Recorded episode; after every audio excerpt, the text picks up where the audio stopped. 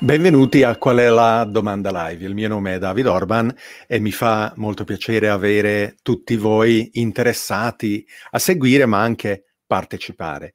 Eh, stiamo trasmettendo in diretta su eh, diverse piattaforme, Facebook, YouTube, Twitter, Twitch, eh, all'interno di pagine, di account, eh, di gruppi e voi potete commentare, intervenire.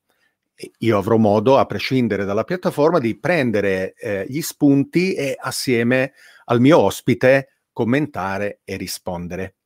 E, naturalmente eh, la trasmissione live eh, poi quando finisce è disponibile anche in forma registrata e quindi voi potete eh, sicuramente eh, inoltrare, eh, mettere like, condividere con le persone che eh, pensate possano essere interessate.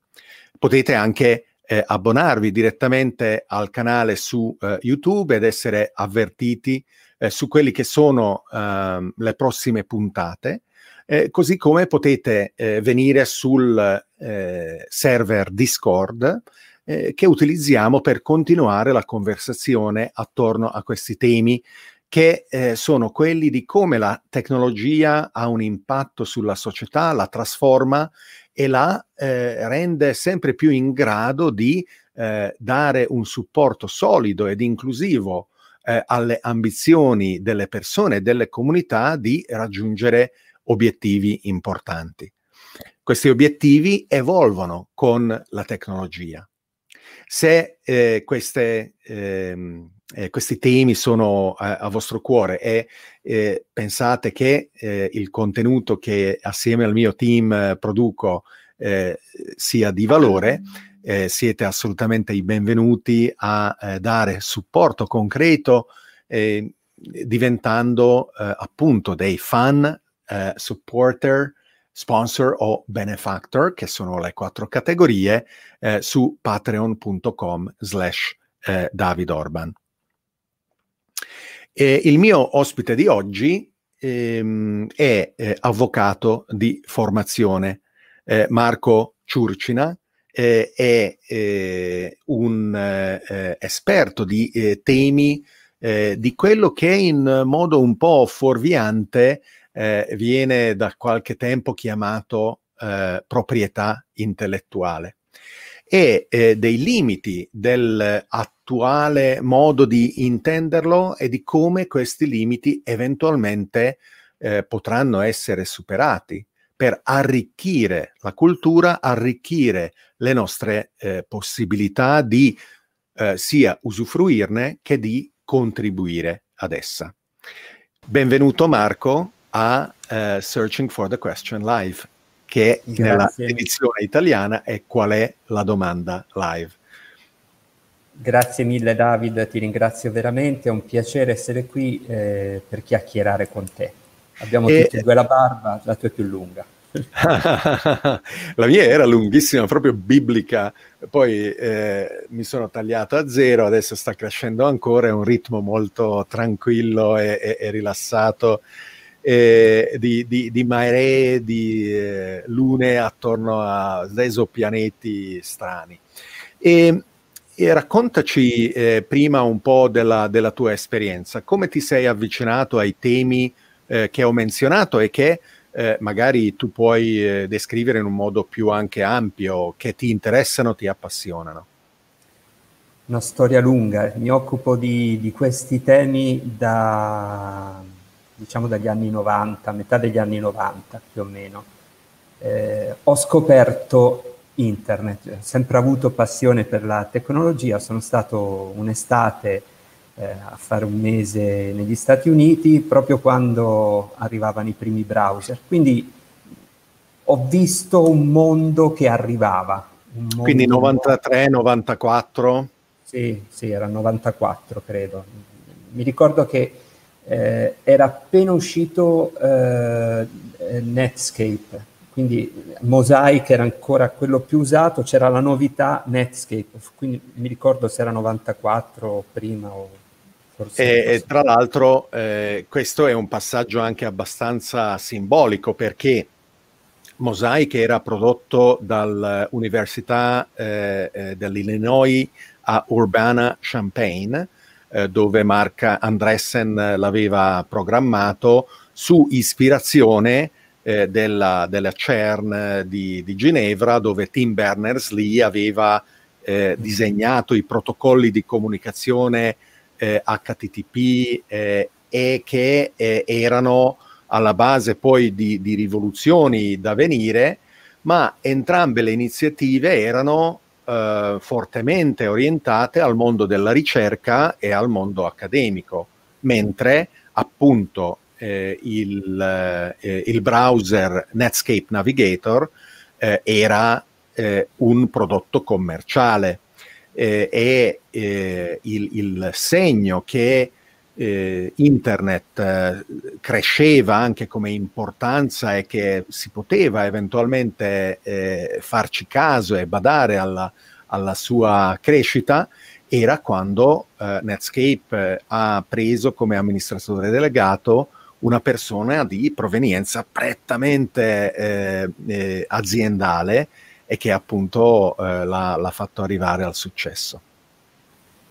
Comunque, in quegli anni sempre stato appassionato di tecnologia, quindi l'università da noi qua a Torino ero quello che sapeva un po' di tecnologia, ho scoperto questo mondo, ho scoperto eh, le idee che stavano dietro al, all'HTML, all'idea, le idee di Tim Berners-Lee, poi ho scoperto il software libero, mi sono appassionato del, del tema, eh, per anni sono, sono stato un attivista per il software, sono ancora un attivista per il software libero, credo che mi definisco, allora quando mi chiedono eh, chi sei, ho tre, tre gambe eh, che mi portano a occuparmi eh, sempre delle stesse cose, che sono uno ci lavoro, faccio l'avvocato, Due, insegno diritto ed etica della comunicazione al Politecnico di Torino. Tre, sono un attivista per il software libero e per, le, eh, e per i diritti fondamentali nel digitale. Quindi eh, questo è il, mio focus, eh, direi, tranne il privato, eh, sono sempre lì intorno, da punti di vista diversi. Eh, andiamo a, a, definire un attimo e ehm, grazie intanto ad Emiliano per aver chiesto di condividere le schermate sia di Netscape Navigator che di, di Mosaic che ho fatto al volo. Eh, andiamo Marco a, a, dare un po' di definizioni. Um, che cos'è il software libero e perché è importante? Eh, cosa, cosa ce ne importa del software libero? Eh, software libero, eh, allora, è una storia lunga, comunque per farla breve, nasce come idea eh, per, eh, diciamo, la definizione di software libero la, la crea Richard Stallman, eh, che è detto il padre del software libero, ed è una definizione formale che si basa sul riconoscimento di alcuni diritti agli utenti del software sono eh, libertà zero, libertà di eh, utilizzare il software in ogni forma e modo, eh, poi libertà 1, libertà di studiare il software, eh, se cerchi free software definition o definizione software libero da qualche parte qui ci sarà di sicuro. Eh, libertà 1, libertà di eh, studiare il software e quindi adattarlo alle proprie necessità, eh, ovviamente per avere accesso a queste libertà eh, bisogna eh, avere accesso al codice sorgente del programma. Poi libertà 2, libertà di eh, modificare il programma, quindi eh, no, ho detto libertà 0, libertà 1, sì, libertà 2, libertà di ehm, eh, distribuire il programma, quindi di farlo circolare liberamente, libertà 3, libertà di modificare il programma, creare versioni migliori e quindi ridistribuirlo migliorato. Questa è la definizione. Eh, eh, è, è, interessante l'errore, se vuoi, di, di Wikipedia, eh, perché dice libertà di migliorare il programma. No, io voglio la libertà anche di peggiorare il programma e infatti ce l'ho. ce l'ho. Eh, se lo, il programma migliora o peggiora, eh, lo saranno gli altri a deciderlo, che evidentemente un programma modificato, migliorato, lo adotteranno. Un programma modificato, peggiorato, invece diranno ma che stupidata che ha fatto David e eh, non verrà installato e non si diffonderà. In effetti, eh, alla base del, eh, di, di, questo insieme di, di regole c'è proprio una naturale spinta evolutiva eh, che è simile a quella biologica, solo molto più rapida, perché non ha bisogno di milioni di anni per generare nuove specie, nuove varianti, ma è in grado di farlo eh, nell'arco di pochi mesi o pochi anni. Eh, e eh, oggi forse il, ehm, il rappresentante più conosciuto o quello che merita di essere più conosciuto di eh, software che corrisponde a questi principi è Linux o più precisamente GNU Linux, eh, appunto creato da eh, Richard Stallman e Linus Torvalds, eh, che eh, eh, se ci guardiamo intorno e siamo onesti nel farlo, ha creato il mondo tecnologico che, che, ci circonda. E eh, alcuni lo, lo, riconoscono come eh, testimoniato dalle, eh, eh dalle note eh, nelle licenze software che devono legalmente richiamare poi eh, l'origine dei moduli che vengono inclusi, altri invece sono cocciuti nel non, non ammettere eh, che eh, queste, queste, libertà hanno effettivamente conquistato il mondo. E qual è la differenza tra eh, software libero e eh, open source, software open source? Perché allora. è stata appunto vent'anni fa una battaglia anche molto eh, intensa, ah, sì. non, non, violenta ma intensa. Allora, Tecnicamente sono due definizioni diverse. La definizione di software libero l'hai, l'hai, appena mostrata sullo schermo. La definizione di open source è stata elaborata molti anni dopo, perché quella di software libero risale ai primi anni 80, quella di open source risale a metà degli anni 90 ed ha un, um, formalmente un elenco di punti diverso, quindi è una definizione diversa. Però se si va a guardare l'insieme delle licenze compatibili con la, con la definizione di software libero e l'insieme delle licenze compatibili con la definizione op- di open source, si deve onestamente eh, osservare che, che, i due insiemi sono quasi coincidenti. Ci sono piccole differenze, ma dipendono di solito da aspetti di dettaglio. Quindi dal punto di vista tecnico-funzionale, soft, software libero e software open source sono quasi la stessa cosa. Quello che è diverso è la filosofia che c'è dietro, perché eh, la definizione di software libero, elaborata da Richard Stallman e ehm, eh, diffusa, cre- ha, ha generato un movimento, un movimento basato su degli ideali, dei valori, ideali di libertà e di collaborazione questi sono i due valori, gli asset, eh, diciamo i valori centrali del movimento per il software libero. Libertà per l'utente, no? chi eh, scrive e distribuisce software libero ha a cuore, no? adesso sono gli anni in cui eh, è molto importante il tema della fratellanza, il tema della collaborazione. Ecco, chi sviluppa software libero chi fa parte del movimento per il software libero ha a cuore le libertà dei suoi utenti, delle persone che useranno il suo software, quindi si preoccupa per gli altri, vuole che siano liberi e che collaborino, fa- vuole favorire la collaborazione. Quindi questi sono i due, eh, come dire, i due eh, valori del software libero, sono eh, ciò che caratterizza e differenzia il software libero dal, dall'open source.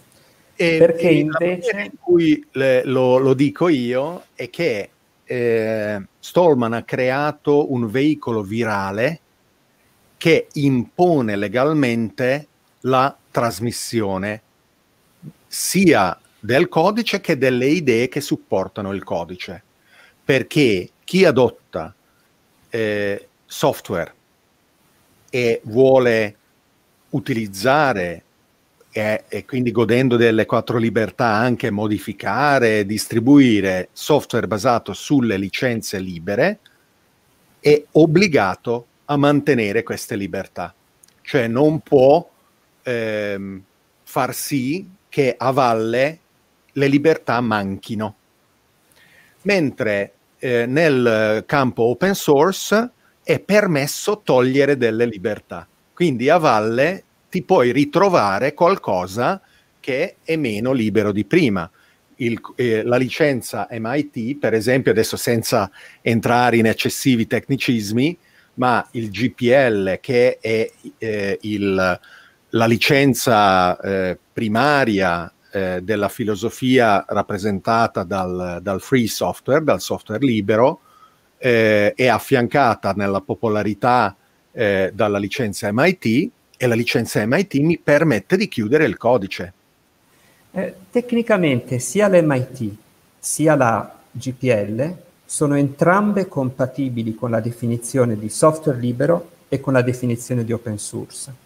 Quindi è vero che Stallman ha eh, creato delle licenze che massimizzassero le libertà per gli utenti, quindi si è eh, concentrato sulla caratteristica copyleft delle licenze di software libero, però eh, i due insiemi, software libero e open source, no, non, non, non, si distinguono per il tipo di licenze, si distinguono per, proprio per l'enfasi sugli aspetti etici, cioè quando è stata creata la Open Source Initiative, lo scopo dichiarato della scelta di creare l'Open Source Initiative era quella di omettere l'enfasi sugli aspetti etici e cambiare la definizione. Il problema della definizione eh, di software libero era che, eh, vabbè, in americano è ambiguo, la, la, parola free infatti, software... E, e, infatti eh, Emiliano chiede, ma stiamo parlando di gratuito e noi abbiamo la fortuna di avere una lingua meno ambigua, almeno in questo particolare caso, dell'inglese, perché in italiano non c'è caso di confondere il fatto che qualcosa che sia libero è totalmente separato dal fatto che sia o meno gratuito. Certo. Invece negli Stati Uniti, in americano, in inglese, eh, free vuol dire sia libero sia gratis. Quindi, eh, quindi per questo l'Open Source Initiative adottò una eh, nuova definizione, la Open Source Definition, definizione di open source, che fa focus non sugli aspetti di libertà, ma sugli aspetti tecnici, l'accesso al codice sorgente, open source, accesso al codice sorgente. Quindi, eh, quindi così, eh, cioè, per me la, tecnicamente la differenza, perché è stata creata l'Open Source Initiative, l'Open Source Definition, per omettere l'enfasi sugli aspetti etici che erano, caratterizzavano il, ehm, il movimento dell'open source. E devo dire che l'Open Source Initiative ha avuto molto successo perché ha prodotto, nel, a partire dagli anni in cui è nata la Open Source Initiative, l'Open Source Definition, è successo quello che non era successo prima, cioè l'industria si è avvicinata.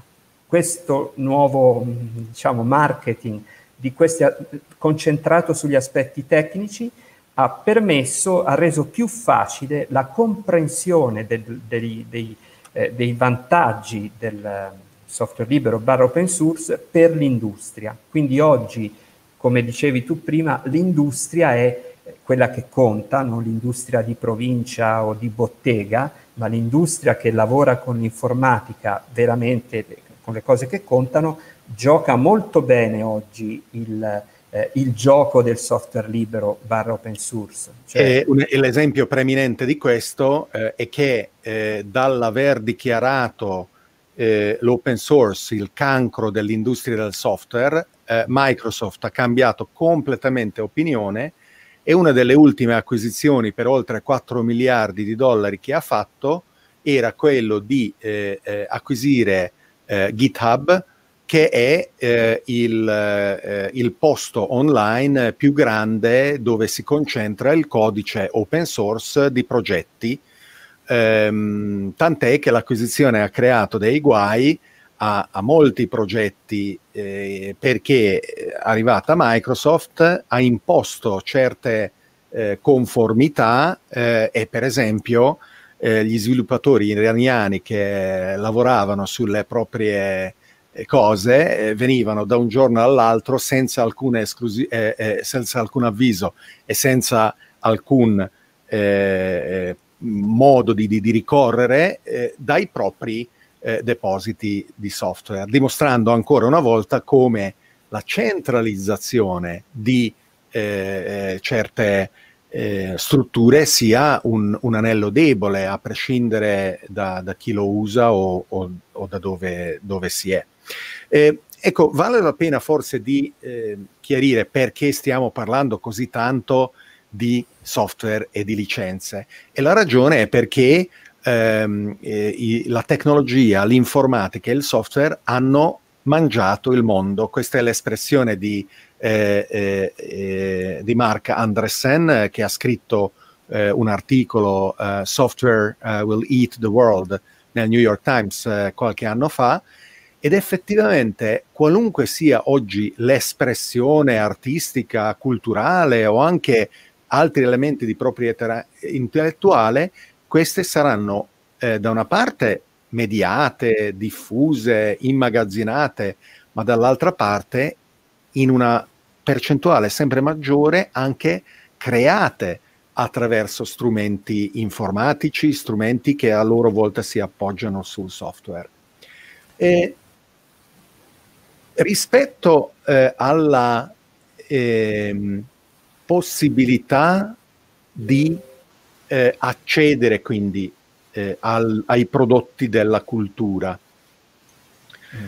che tipo di evoluzione c'è stato? Che tipo di eh, libertà abbiamo avuto, non so, a metà degli anni eh, del, del XX secolo? Queste libertà sono aumentate, sono diminuite? Questa direzione che hanno avuto l'evoluzione dell'accesso ai prodotti della cultura è, un, è una direzione necessaria, è una direzione che si è in grado e, e, o vogliamo cambiare? Ma allora, se, rispetto a vent'anni fa eh, è cambiato molto, c'era molta più libertà prima, era, ovviamente le tecnologie erano molto più eh, grezze, più c'è stato in particolare un tema che forse era il tema per il, un aspetto, il tema per il quale avremmo dovuto parlare più a fondo era il tema della libertà di condividere. No? Che, eh, allora, c'è una storia bellissima eh, che eh, si è sviluppata lungo questi vent'anni. Vent'anni fa eh, sono apparse le tecnologie di condivisione, le tecnologie di file sharing, no? quindi si scarica, al tempo non c'erano piattaforme che pubblicavano contenuti, quindi si cercava il modo di accedere a contenuti che non si trovavano e il modo più efficiente per accedere a contenuti era utilizzare delle piattaforme di file sharing, all'inizio proprietarie come Napster, all'inizio centralizzate, poi sono arrivate piattaforme, tecnologie, protocolli sempre più eh, liberi, no? quindi sempre, che facilitavano sempre di più la condivisione punto a punto, peer-to-peer. Ecco, questa storia, però, questa storia che all'inizio ha entusiasmato molti, cioè chi aveva a cuore la libertà di conoscere, la libertà di accesso alla conoscenza, eh, eh, Pirate è una piattaforma che è stata storica e che è stata direi al cuore della battaglia per eh, la libertà di accesso alla, alla, cultura, ai contenuti creativi. La battaglia si è giocata intorno eh, proprio a, al problema del diritto d'autore, che era ed è inadeguato.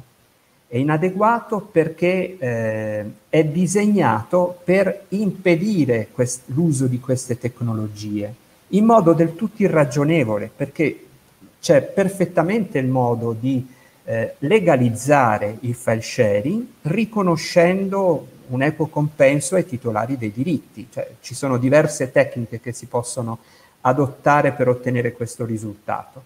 E sono parecchi anni che l'Accademia, eh, l'Accademia intendo gli studiosi del diritto d'autore, ricordano questo. Eh, dicono, ma guardate che basta fare una piccola modifica, che queste tecnologie così fantastiche che usavamo tanti anni fa e che poi sono rimaste non coltivate, mentre si sono coltivate con grandi investimenti, le piattaforme, no? le piattaforme di diffusione dei contenuti, che hanno un difetto tremendo, eh, costituiscono delle macchine di controllo e sorveglianza pericolosissime. Iniziamo a vedere gli effetti distruttivi che hanno sulla nostra società le logiche delle macchine di controllo e sorveglianza, che generano eh, bolle di, eh, di percezione della realtà, generano conflitti, generano contrapposizioni, perché rispondono alle loro logiche Ecco, invece ci sono tecnologie che se coltivate potrebbero favorire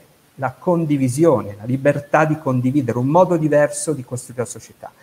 Per questo, qualche mese fa, l'anno scorso, eh, con alcuni amici, eh, diciamo vicini al Partito Pirata, quindi c'è stata prima una presa di posizione del Partito Pirata italiano a una delibera di giugno-luglio dell'anno scorso. Poi a novembre c'è stata una delibera del Partito Pirata Europeo eh, di appoggio a un'iniziativa che proponevamo di eh, legalizzazione del file sharing, quindi il cambiamento del diritto d'autore per legalizzare la condivisione, l'accesso ai eh, contenuti adattando il diritto, quindi rispettando eh, il diritto anche economico degli autori e degli altri titolari dei diritti, adott- adottando piccole modifiche del diritto. Come abbiamo pensato di portare avanti questa battaglia? Facendo un European Citizen Initiative. Cos'è un European Citizen Initiative? È eh, una richiesta di intervento alla, alla um, Commissione europea eh, funziona così. Prima si chiede la registrazione del, dell'iniziativa. Lo abbiamo fatto a maggio, eh, abbiamo stabilito qual è l'obiettivo, qual è la richiesta e così via, quali sono le norme di cui tener conto. Questo è il testo della, che stai mostrando, il testo dell'iniziativa registrata il 15 di maggio.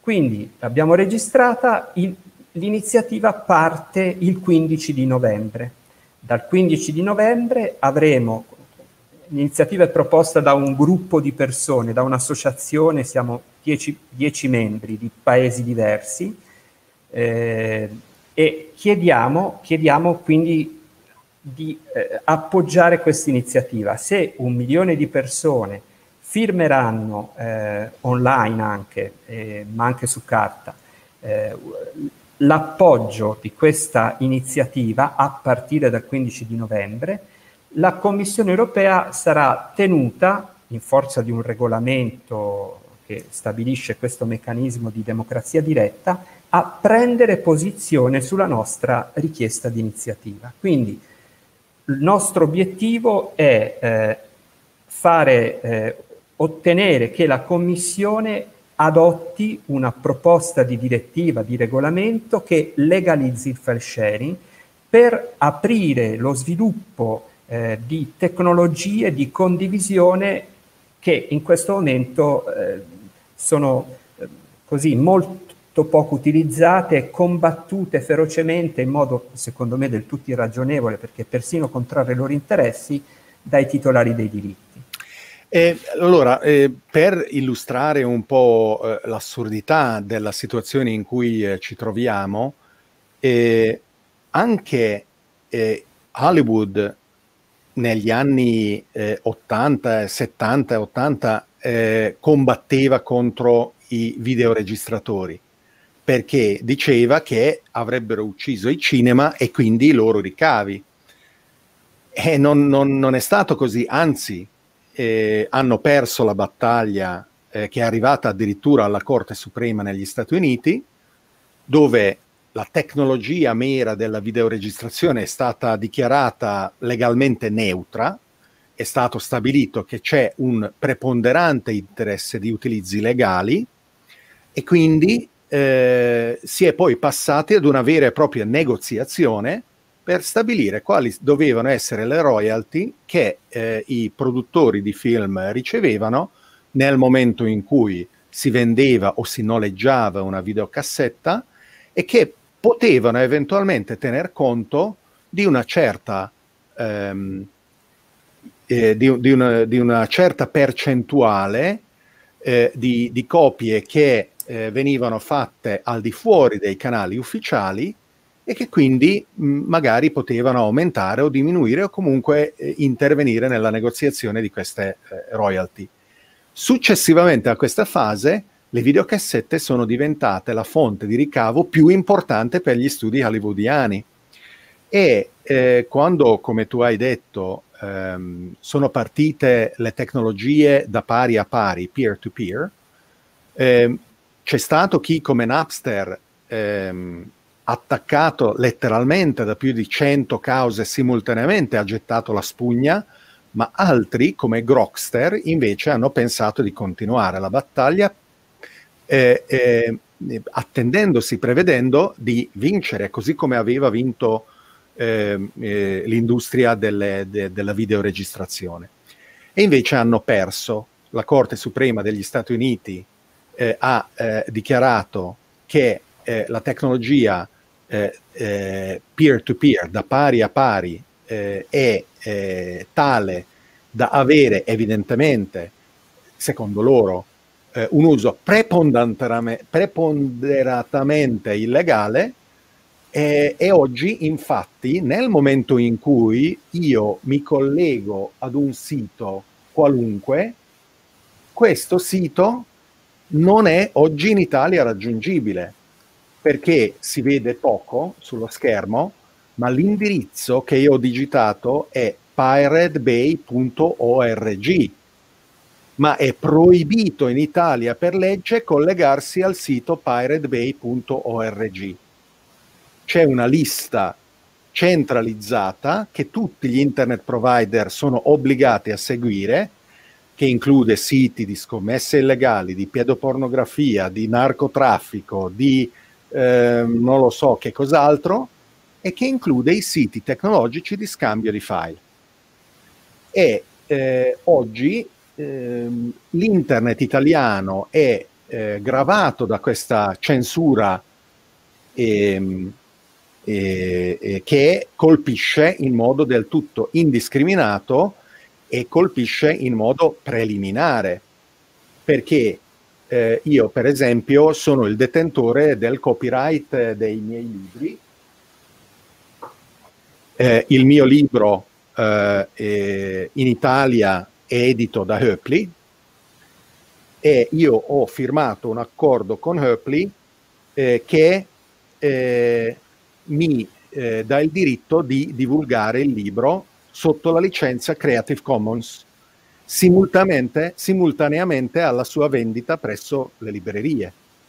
Per cui io, come autore a priori, ma anche nei confronti del mio editore posso mettere legalmente il mio libro per una diffusione con le tecnologie da pari a pari su Pirate Bay, che ne amplifica la diffusione enormemente eh, con, spererei io, milioni o miliardi di persone che vanno a leggere eh, il, eh, il mio libro, e invece no, a priori l'Italia e il resto dell'Europa, su spinta colonialista degli Stati Uniti, supportata dalle decisioni della Corte Suprema, ha precluso la strada ad uno sviluppo tecnologico importantissimo, perché poi, come ancora una volta e con grande utilità Emiliano rimarca, ne deriva la centralizzazione, per esempio, dell'App Store, dove non c'è più il floppy o il CD che io passo e chiunque può installare qualunque cosa, ma ognuno di questi device, che siano un iPhone o un Android, appartengono ad un sistema che impedisce eh, la eh, diffusione efficace di applicazioni che non sottostiano alle decisioni centralizzate dei, dei loro creatori. E quindi un milione di firme, ma entro quanto tempo? Allora, un anno, oggi, oggi ti dico un anno, quindi dovrebbe finire il 14-15 di novembre 2021, però ehm, ho, ho, timore che possa allungarsi un po' il periodo perché causa Covid. Comunque per ora il tempo è un anno. Abbiamo no, un è, anno meglio, è meglio perché sarà dura, sono 100.000 al mese, eh, tenendo conto delle vacanze d'agosto. Sì, però mi spiace che, eh, che, tante persone soffrano per il Covid, quindi spero di riusciremo a raccogliere le firme anche senza... la preoccupazione non è il prolungamento delle firme, ma che siamo ancora tra un anno nella pandemia e su questo eh. sono d'accordo, assolutamente è una preoccupazione di tutti. Eh, e dopo, quando si raggiunge le firme, eh, l'Unione Europea lo discute e fa spallucce e dice va bene cari cittadini grazie come non detto perché siete tutti stupidi e non capite che il nostro compito è quello di proteggere gli interessi dell'industria dei contenuti americani. Ma guarda, è molto complicato che prendano una posizione di questo tipo perché eh, c'è stato anche uno studio. Dieci volte negli ultimi vent'anni, quando hanno promosso e poi imposto eh, la direttiva del copyright, eh, quando ci hanno tartassato di pubblicità al cinema seduti, quando abbiamo appena pagato il biglietto e ci smaronano dicendo non piratare questo film, ma ho appena pagato, è il momento peggiore per dirmi di non piratarlo. Eh, sono convinto che, eh, terranno in, nel debito conto dell'istanza anche perché il costo politico di, eh, di non tener conto di una, di una, European Citizen Initiative fondata, documentata a, eh, dal punto di vista giuridico, cioè dal punto di vista giuridico si può fare, eh, che tiene conto in modo bilanciato degli interessi degli autori, eh, degli altri titolari dei diritti e degli utenti, e che peraltro è stato documentato con uno studio commissionato dalla stessa Commissione europea che non avrebbe un impatto negativo sul mercato, sarebbe molto alto. Quindi sono convinto che valga la pena combattere questa battaglia, per questo ho deciso con altri di dedicarci sono, sono convinto tempo. anch'io eh, eh, e, e mi auguro, uno, che riesca la raccolta firme, due, che se ne tenga conto, tre, che si implementi anche rapidamente questi cambiamenti perché sono importanti.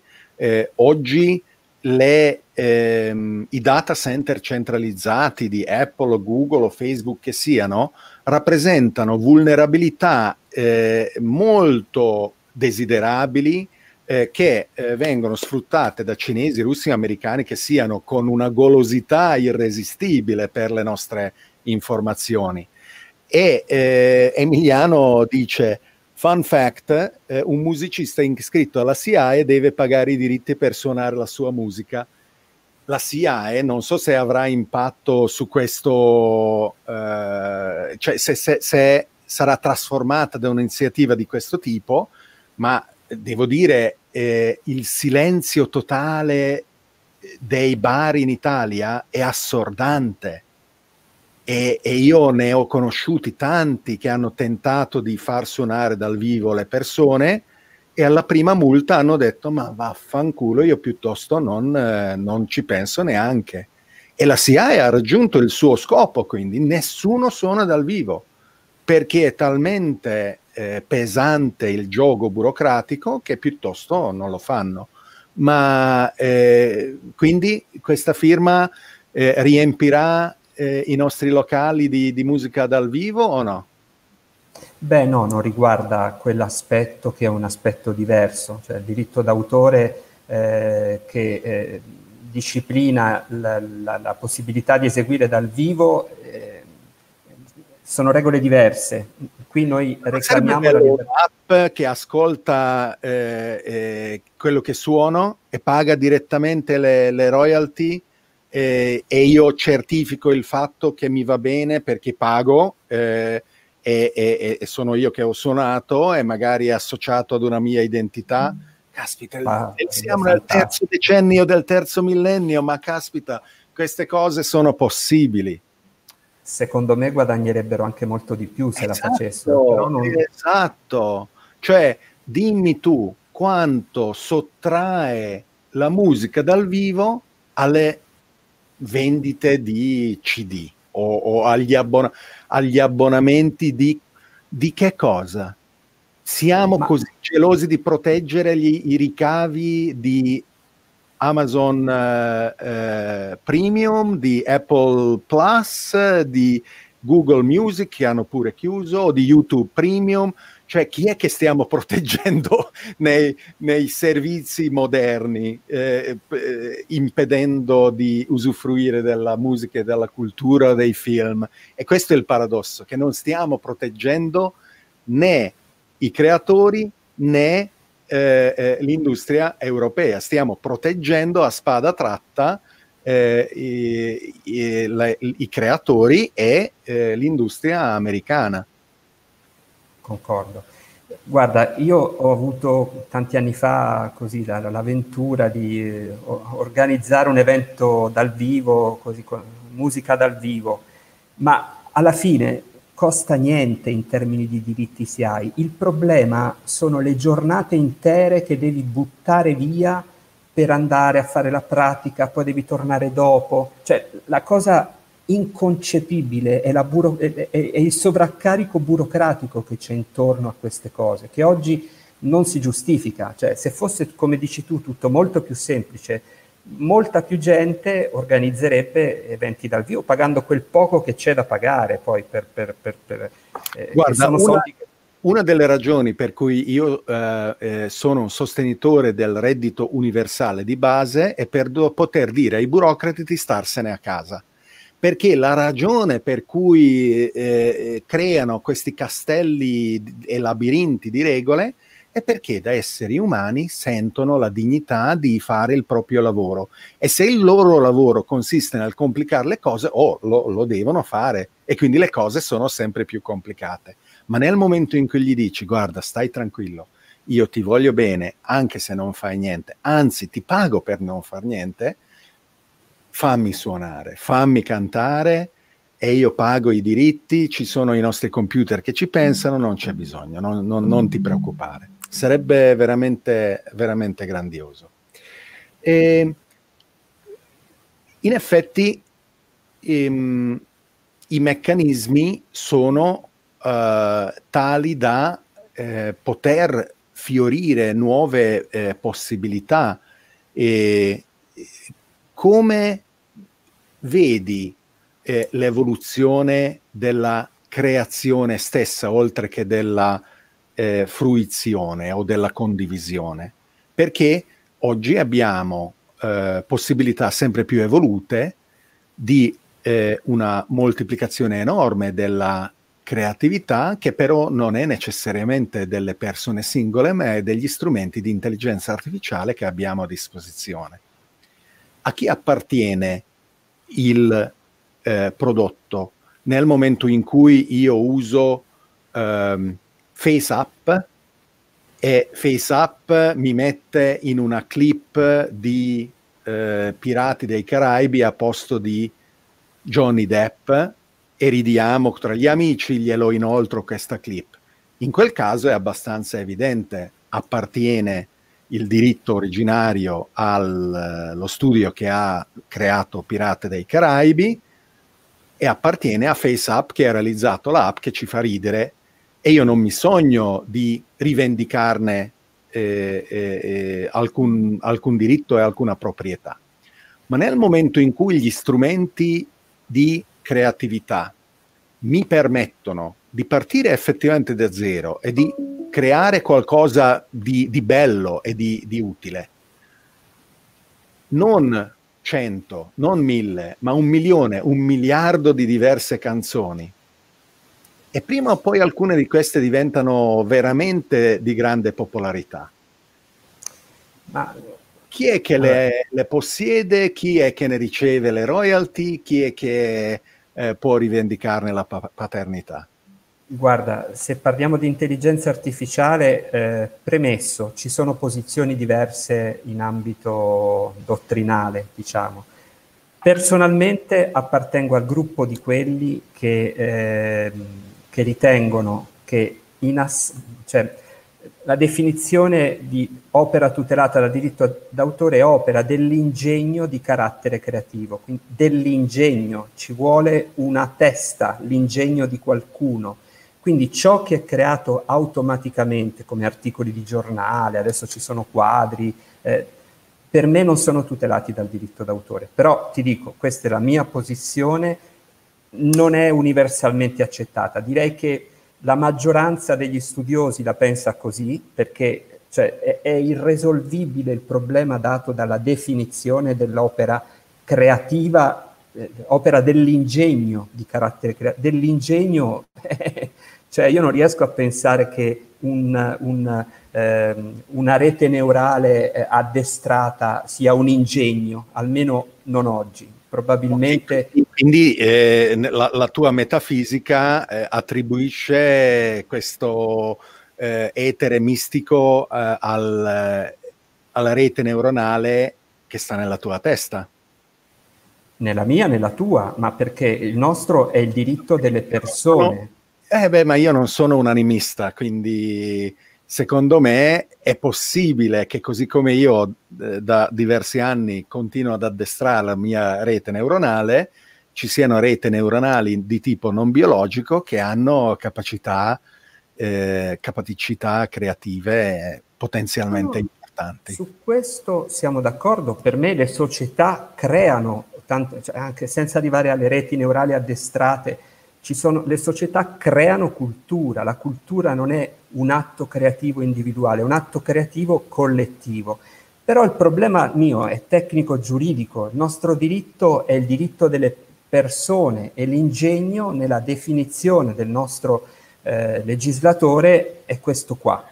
Quindi possiamo cambiare il diritto, eh? non, non, è che è vietato... Qual è, qual è, la, rapidi- qual è la, la, velocità ideale con cui il sistema legale deve evolversi? Perché mh, alcuni potrebbero dire, caspita, è da 20 anni che esiste o da 30 anni che esiste la eh, tecnologia di distribuzione peer-to-peer dei dati, sarebbe ora che un modello di impresa legale pot- possa eh, nascere su di essa e quindi l'adeguamento dei quadri di riferimento di legge è necessario perché questo avvenga e vent'anni sono troppi. E altri potrebbero dire attenzione andiamo coi piedi di piombo perché se per esempio eh, eh, permettiamo troppo rapidamente, rapidamente l'intervento di eh, modifiche genetiche CRISPR, ehm, le conseguenze al momento sono assolutamente imprevedibili e quindi la legge deve andare lenta. Come si fa a stabilire qual è la velocità giusta e quindi come si fa a incentivare il legislatore di andare più rapidamente o più lentamente di conseguenza quando siamo stati in grado di misurare questa velocità ideale? Guarda, eh, ti rispondo eh, girando eh, la prospettiva.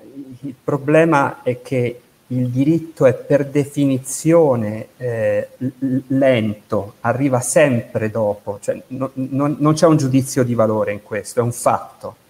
Il diritto arriva sempre dopo, è sempre in ritardo, è sempre uno strumento di conservazione delle strutture sociali, culturali, politiche, cioè è, è così, cioè non è che eh, possiamo farci niente. Va bene, va bene.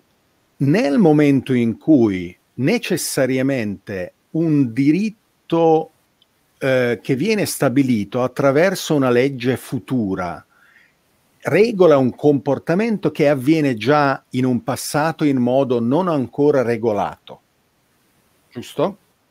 Mm-hmm. Cioè, in, in futuro esiste una legge che riconosce un comportamento che però per essere riconosciuto come tale doveva già esistere prima, altrimenti la legge non è che inventiamo leggi per regolare cose che no, non so, eh, eh, i, i, le, le, le, le, piste di atterraggio per le navi aliene non hanno eh, le specifiche eh, previste nel, nel, nel, quadro dei regolamenti sull'edilizia, no? Perché non c'è bisogno, non, non prevediamo che avvengano.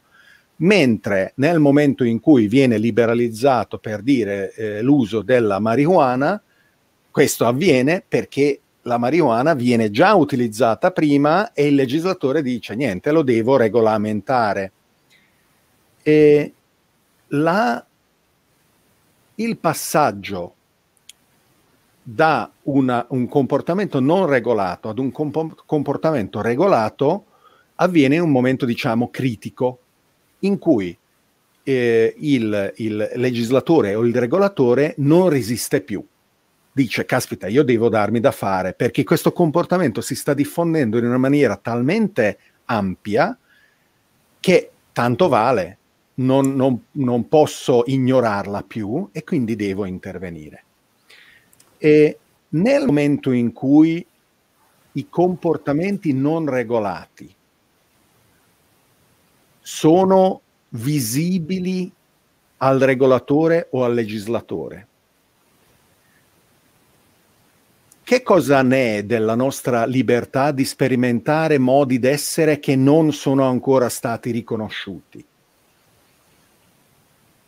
Ma allora, il legislatore può eh, occuparsi anche del passato e lo fa, eh, però non può fare certe cose. Per esempio, non può criminalizzare cose fatte nel passato. Può fare il contrario, può dire vabbè, tutto quello che si era fatto prima è ok. Quindi ci sono dei limiti che derivano dal modo in cui funziona il diritto nell'applicare al passato eh, nuovi eh, modelli normativi.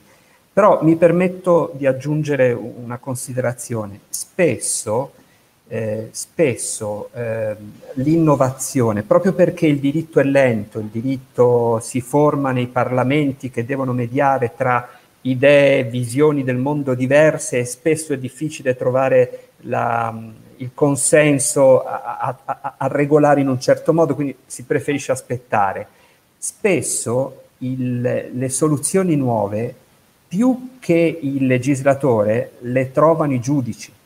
Spesso sono i giudici che eh, lanciano il cuore oltre l'ostacolo e regolamentano in modo innovativo, riempiendo dei buchi del, de, del diritto che il legislatore non riesce a, ad occupare perché è lento, è lento, è bloccato dalle dinamiche proprie della formazione eh, delle norme. Quindi eh, per me è molto importante le, le, osservare anche come si, muove il, il, um, come si muovono i giudici, come si muove il, la giustizia, diciamo, per capire queste dinamiche.